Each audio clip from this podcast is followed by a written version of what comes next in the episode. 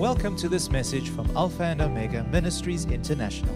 We value the Word of God as an instrument of growth in our lives, using it to mend our ways, align our thinking, and ultimately bring restoration. We trust that you will be blessed and encouraged by what we have to share.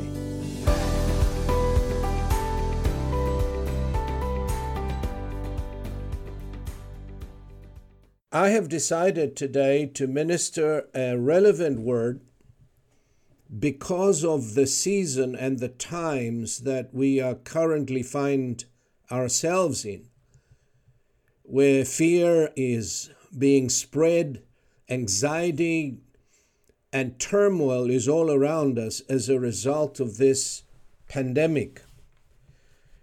It is for this reason that I decided to minister today on the subject of divine protection and preservation from all manner of evil.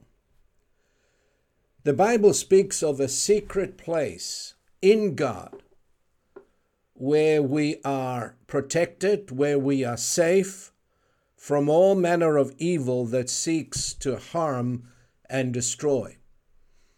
And the Bible calls this place secret because few know about it. Even fewer know how to remain and abide there. It is secret because it is hidden in God. It's not something you can see, it's not a geographical location that you can run into, because this place is in the Spirit. Therefore, we're going to read the Psalm of Protection. You all know that Psalm 91 gives us wonderful and exceedingly great, precious promises when it comes to preservation from evil and divine protection. So, if you have your Bibles, please turn with me to Psalm 91. There are 16 verses, and we're going to read the entire psalm and I'm reading from the King James, uh, New King James translation. Psalm 91. I'd like you to look at that and read it also from your own Bible. He who dwells in the secret place of the Most High shall abide under the shadow of the Almighty. I will say of the Lord, He is my refuge and my fortress. My God, in him I will trust. Surely he shall deliver you from the snare of the fowler and from the perilous pestilence. He shall cover you with his feathers, and under his wings you shall take refuge. His truth shall be your shield and buckler. You shall not be afraid of the terror by night nor of the arrow that flies by day, nor of the pestilence that walks in darkness, nor of the destruction that lays waste at noonday. A thousand may fall at your side, and ten thousand at your right hand, but it shall not come near you. Only with your eyes shall you look and see the reward of the wicked. Because you have made the Lord, who is my refuge, even the Most High your dwelling place, no evil shall befall you, nor shall any plague come near your dwelling. For he shall give his angels charge over you, to keep you in all your ways. In their hands they shall bear you up, lest you dash your foot against a stone. You shall tread upon the lion and the cobra, the young lion and the serpent you shall trample underfoot. Because he has set his love upon me, therefore I will deliver him. I will set him on high because he has known my name. He shall call upon me, and I will answer him. I will be with him in trouble. I will deliver him and honor him. With long life I will satisfy him and show him my salvation. May the Lord bless the reading of his word. All of these promises we just read are given to those who dwell in the secret place of the Most High. Notice the words in verse 1 He who dwells in the secret place of the Most High, he shall abide under the shadow of the Almighty. And again, because you have made the Lord your dwelling place, no evil shall befall you. Now, the word dwell means to abide in. It also speaks of a place of shelter to live in or a place of residence. So we can clearly see from the scriptures that these promises of divine protection are conditional, just like every other promise from God is conditional. Now, we cannot claim a promise unless we fulfill the conditions. These promises are given to those who abide in God and make the dwelling place with God. Of course, these are the ones who have discovered that secret place of the Most High and continue to remain and abide under the shadow of His protection, under His invisible covering. The question arises how can we get to this secret place and, of course, take shelter from the destruction that is all around us? Well, that is what we hope to find out in our study today. So take note, your ears open and listen, not just with your physical ears, but with the ears of your spirit. Jesus taught his disciples where that secret place is, and he also taught them how to abide in that place by following his example. Notice what he said to them in John's Gospel, chapter 15, verses 9 and 10. John's Gospel, chapter 15, verses 9 and 10. As the Father loved me, I also have loved you. Abide in my love. If you keep my commandments, you will abide in my love, just as I have kept my Father's commandments and abide in his love. John the Apostle also says more or less the same thing. In 1 John 4:12 he says no one has seen God at any time. If we love one another, God abides in us and his love is perfected in us.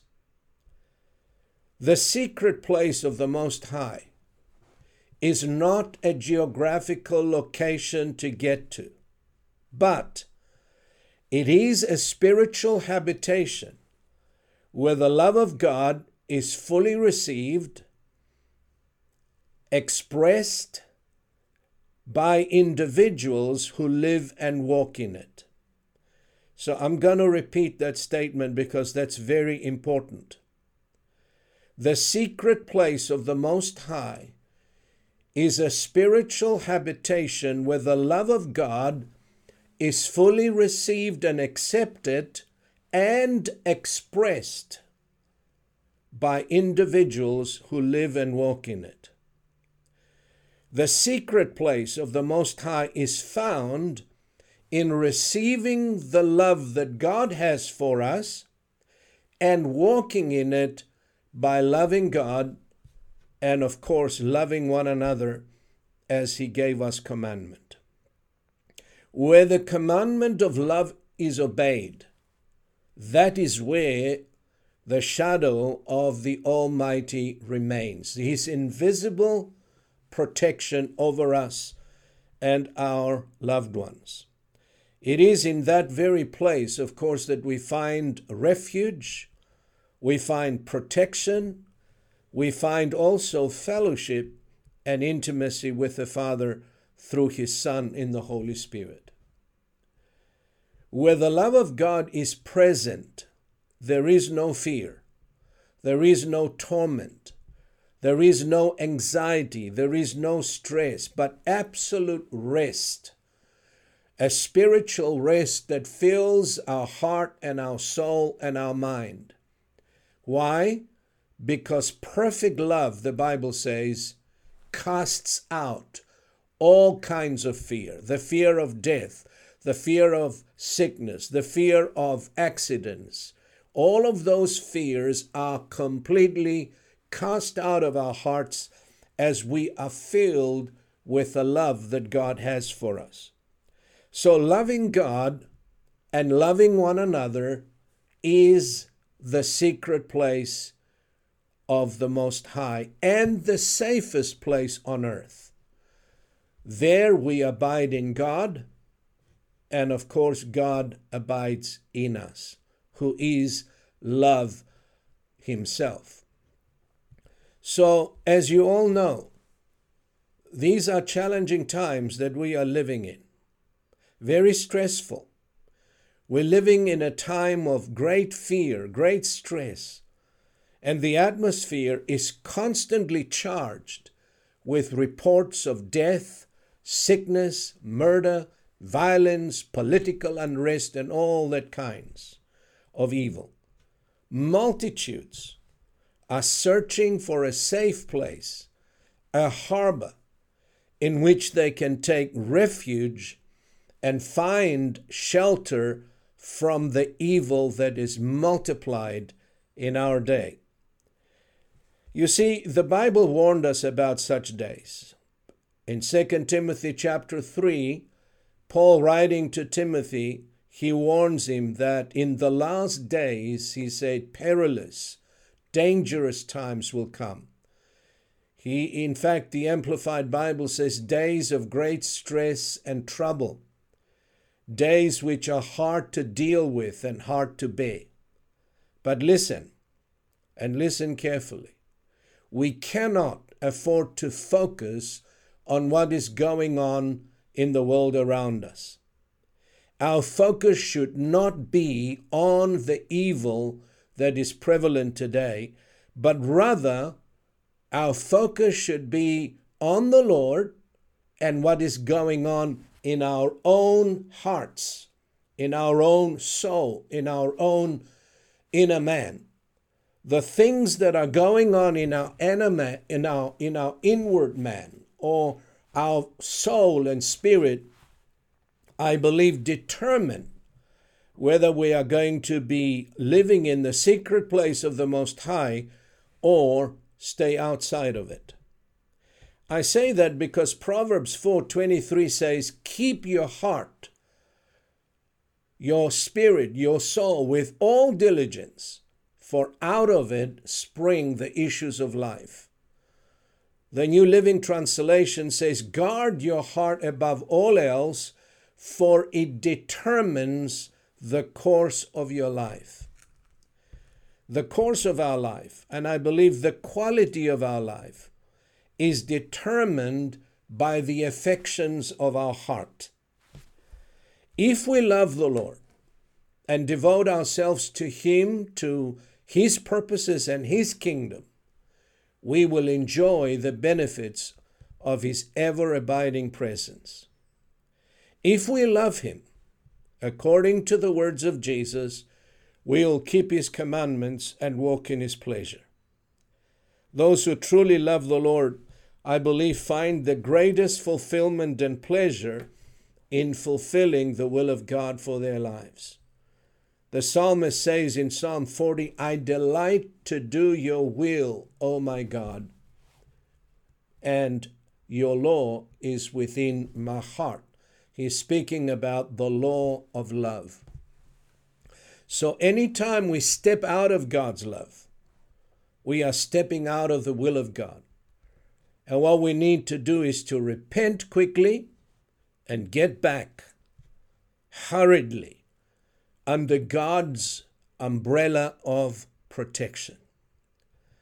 That does not mean, of course, that we are not going to face challenges or we're going to be uh, uh, saved from tests or trials. On the contrary, perhaps even more than those who are outside of the will of God.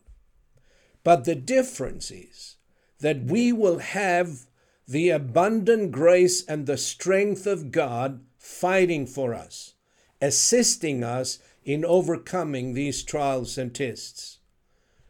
And the Holy Spirit, writing to new believers through Paul, in the book of Acts, chapter 14, verse 22, he says to them, We must, through many tribulations, enter the kingdom of God. Notice the words many, many tribulations.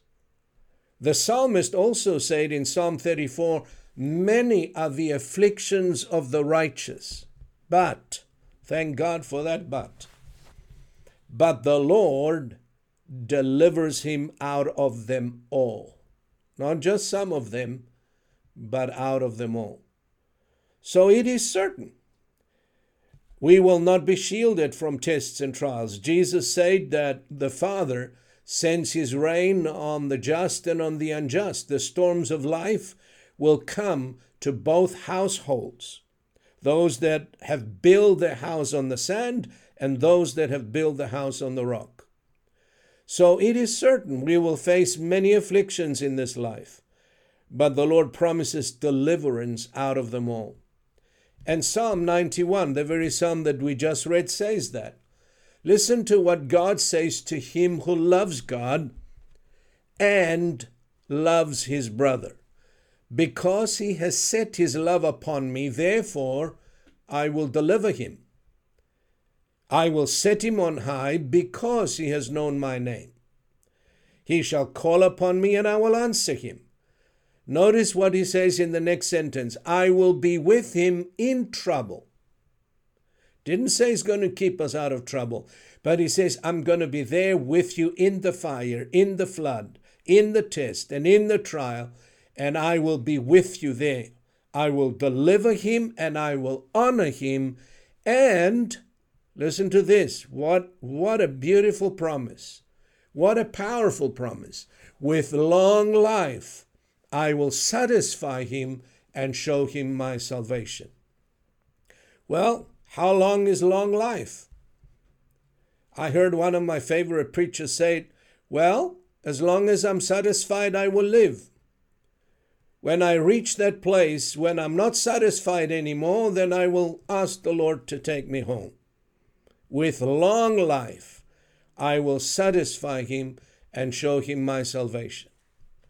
So, having said all of that, one thing is needed for us to focus and study and meditate and grow into and develop.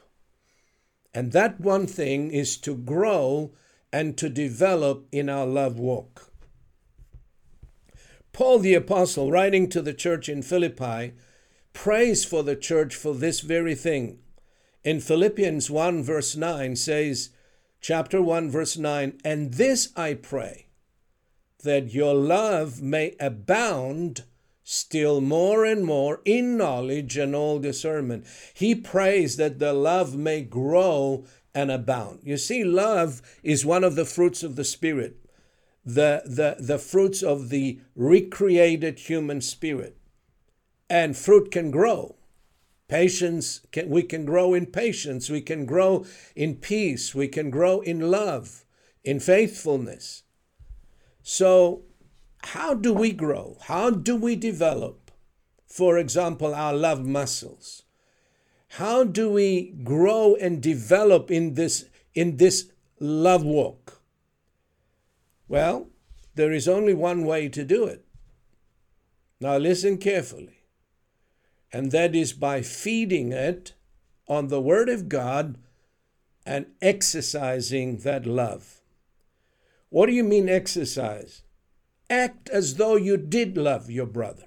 What would you do if you loved your brother? What would you do if you love your spouse? The Bible says that love is the fulfilling of the law. When you walk in love, you don't have to keep a whole bunch of commandments. You only need to keep one love. Love does no harm to anyone. Amen. We we take the scriptures which speak about the love of God that He has for us, we meditate on them, and then we put them into practice. The more we obey the commandment of love, the more we develop the love walk. When someone does you wrong, don't gripe and complain.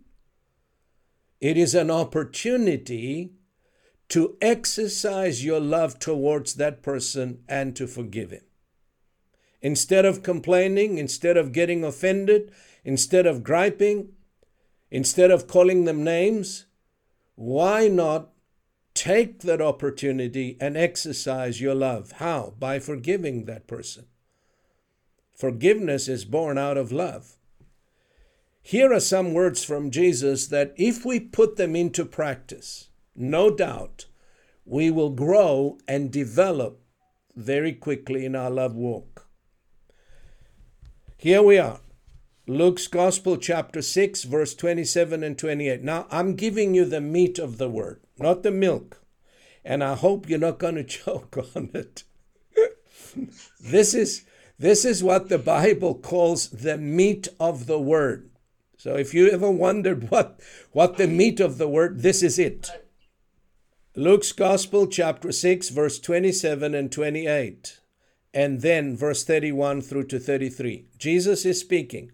But I say to you who hear, love your enemies, do good to those who hate you, bless those who curse you, and pray for those who despitefully use you.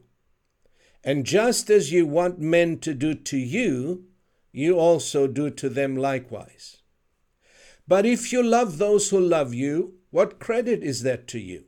For even sinners love those who love them. And if you do good to those who do good to you, what credit is that to you? For even sinners do the same. So, loving our enemies and doing good to those who hate us Listen carefully. It is an act of our will and has nothing to do about how we feel about them. Forgiving others and praying for those who despitefully use or persecute us is a choice and not an emotion. We are not to be led by feelings and emotions but we are to walk by faith, be led by the Spirit and the Word of God. Just like faith is a choice, loving others is also a choice. I don't have to choose to go with my feelings. My feelings are not my God. Anytime they contradict the Word of God, I must make a decision to part with my feelings. I choose to obey God. Why? Because I love Him and because I fear God more than any other person in the world. I recall the days, the days of my persecution from the religious leaders of my denomination, simply because I went out in obedience to God, preaching the gospel to my Greek country uh, fellow men and calling them to repentance. That was back in the 1980s. The words of Jesus, which we just read, became my daily exercise. I recall daily I would pray for those who persecuted me, asking God to bless them and forgive them because they did not know what they were doing.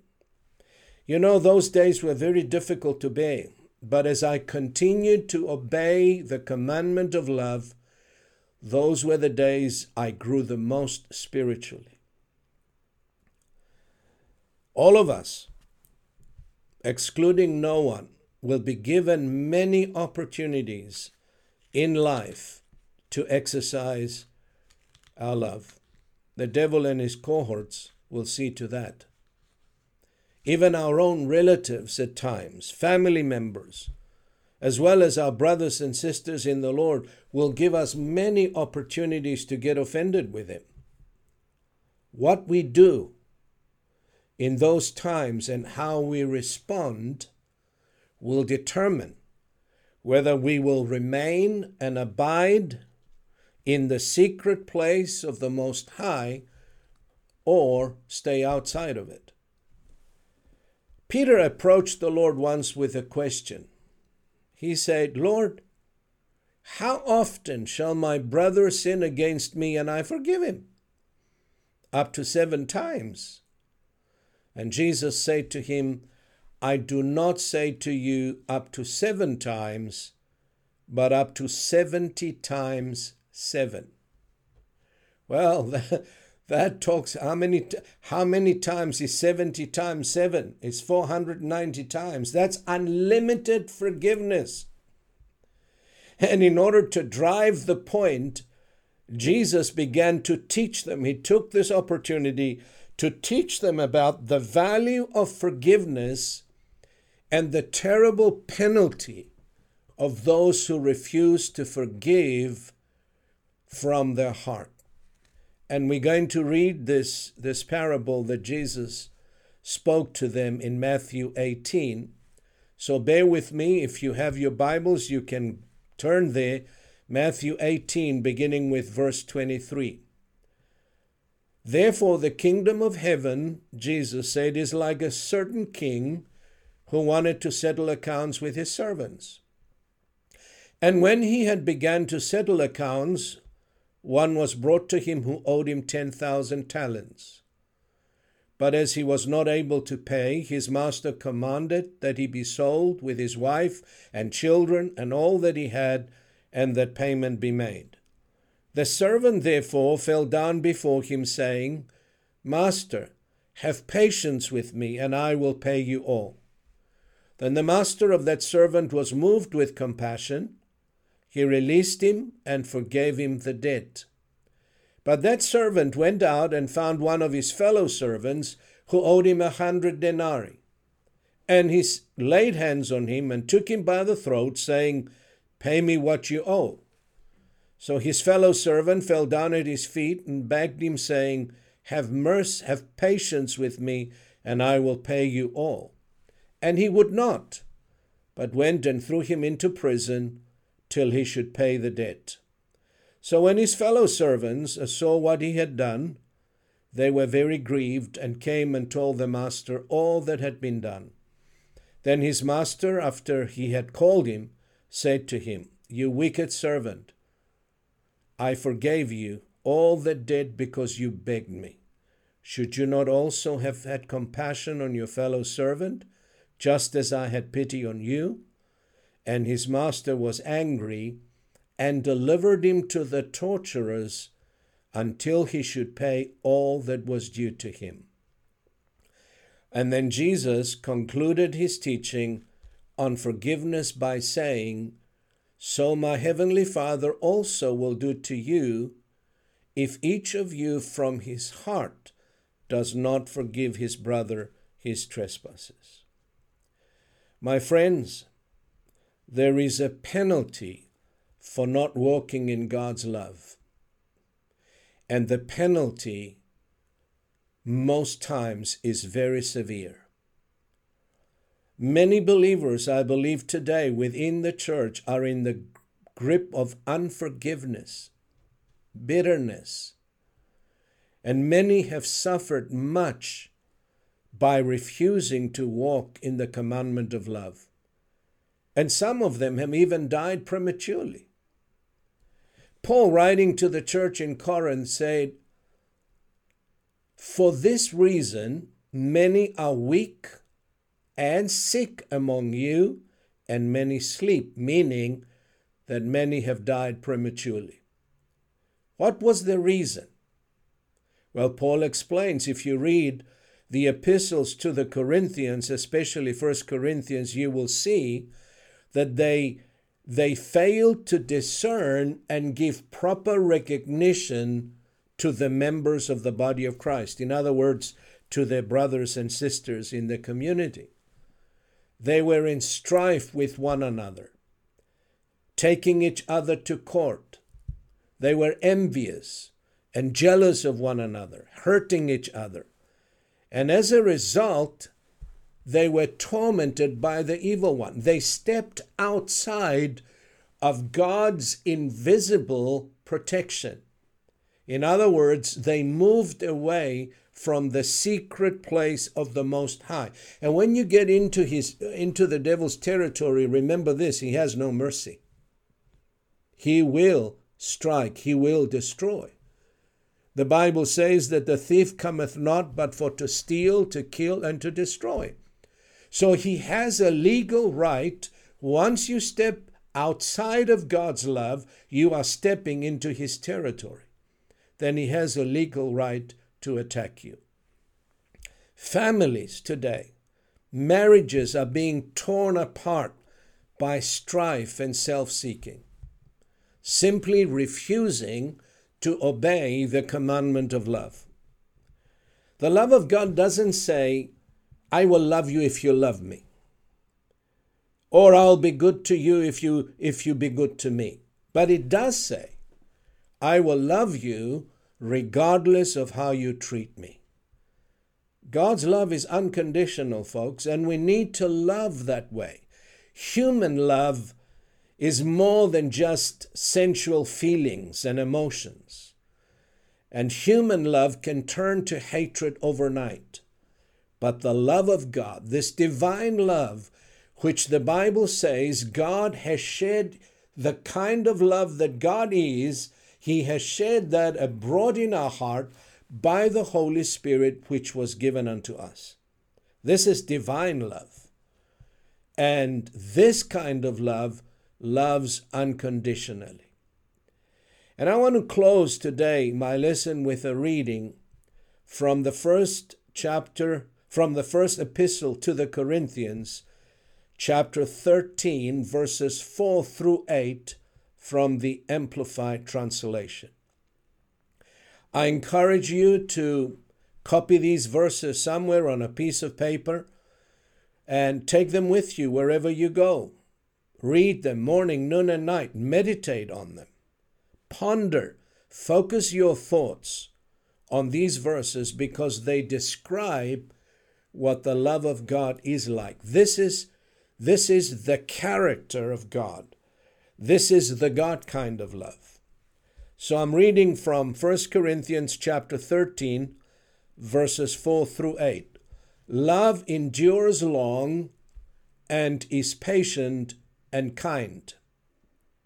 Many endure long, but they're not kind or patient while they're doing it. Love endures long and is patient and kind. Love never is envious, nor boils over with jealousy. It is not boastful or vainglorious, does not display itself haughtily. It is not conceited, arrogant, and inflated with pride.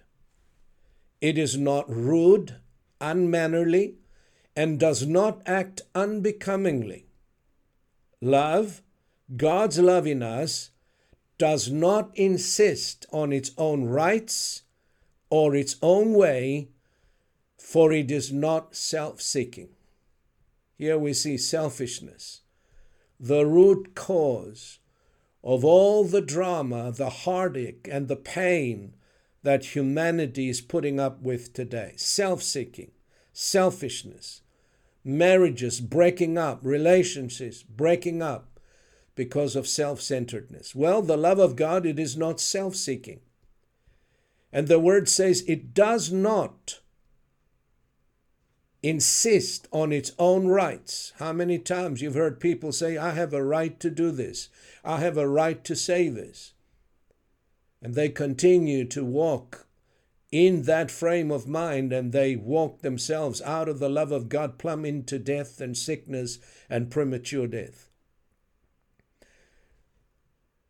It is not touchy or fretful or resentful. It takes no account of the evil done to it, and it pays no attention to a suffered wrong. It does not rejoice at injustice and unrighteousness, but rejoices when right and truth prevail. Love bears up under anything and everything that comes, is ever ready to believe the best of every person, not the worst, but the best. The flesh wants to believe the worst, but the love of God is ever ready to believe the best of every person. Its hopes are faithless under all circumstances, and it endures everything without weakening. Love never fails, never fades out or becomes obsolete or comes to an end. Where does that leave us? Well, I believe the Bible says that from time to time we need to examine ourselves, we need to judge ourselves, examine our love walk against these very verses. How do we fare? Amen. Folks, these are volatile and dangerous times, and we need to find that place the Bible calls the secret place. And I've explained to you where that place is. And abide there, stay there. There we will find everything that we will ever need or require. But most of all, we will find rest for our souls and a beautiful fellowship with the Father. Let's pray over the word that we just heard. Father, we thank you for your precious word. Your word is life, Lord, to those that find it, and also health to all of their flesh. Thank you that you have already shed your very own love in our hearts by the Holy Spirit who was given unto us. We have this love. You, you never command us to do something that we are unable to do. We pray, Lord, that you would grant us a greater revelation of your loving kindness, the depth, the height, the width, and the length of the love of Christ, that we may root ourselves in that precious love and continue to return it to you and to one another in Jesus' precious and wonderful name. Amen and amen. Thank you for listening to this message. For additional resources or more information about this ministry, come and visit us at alphaomegaint.org.za.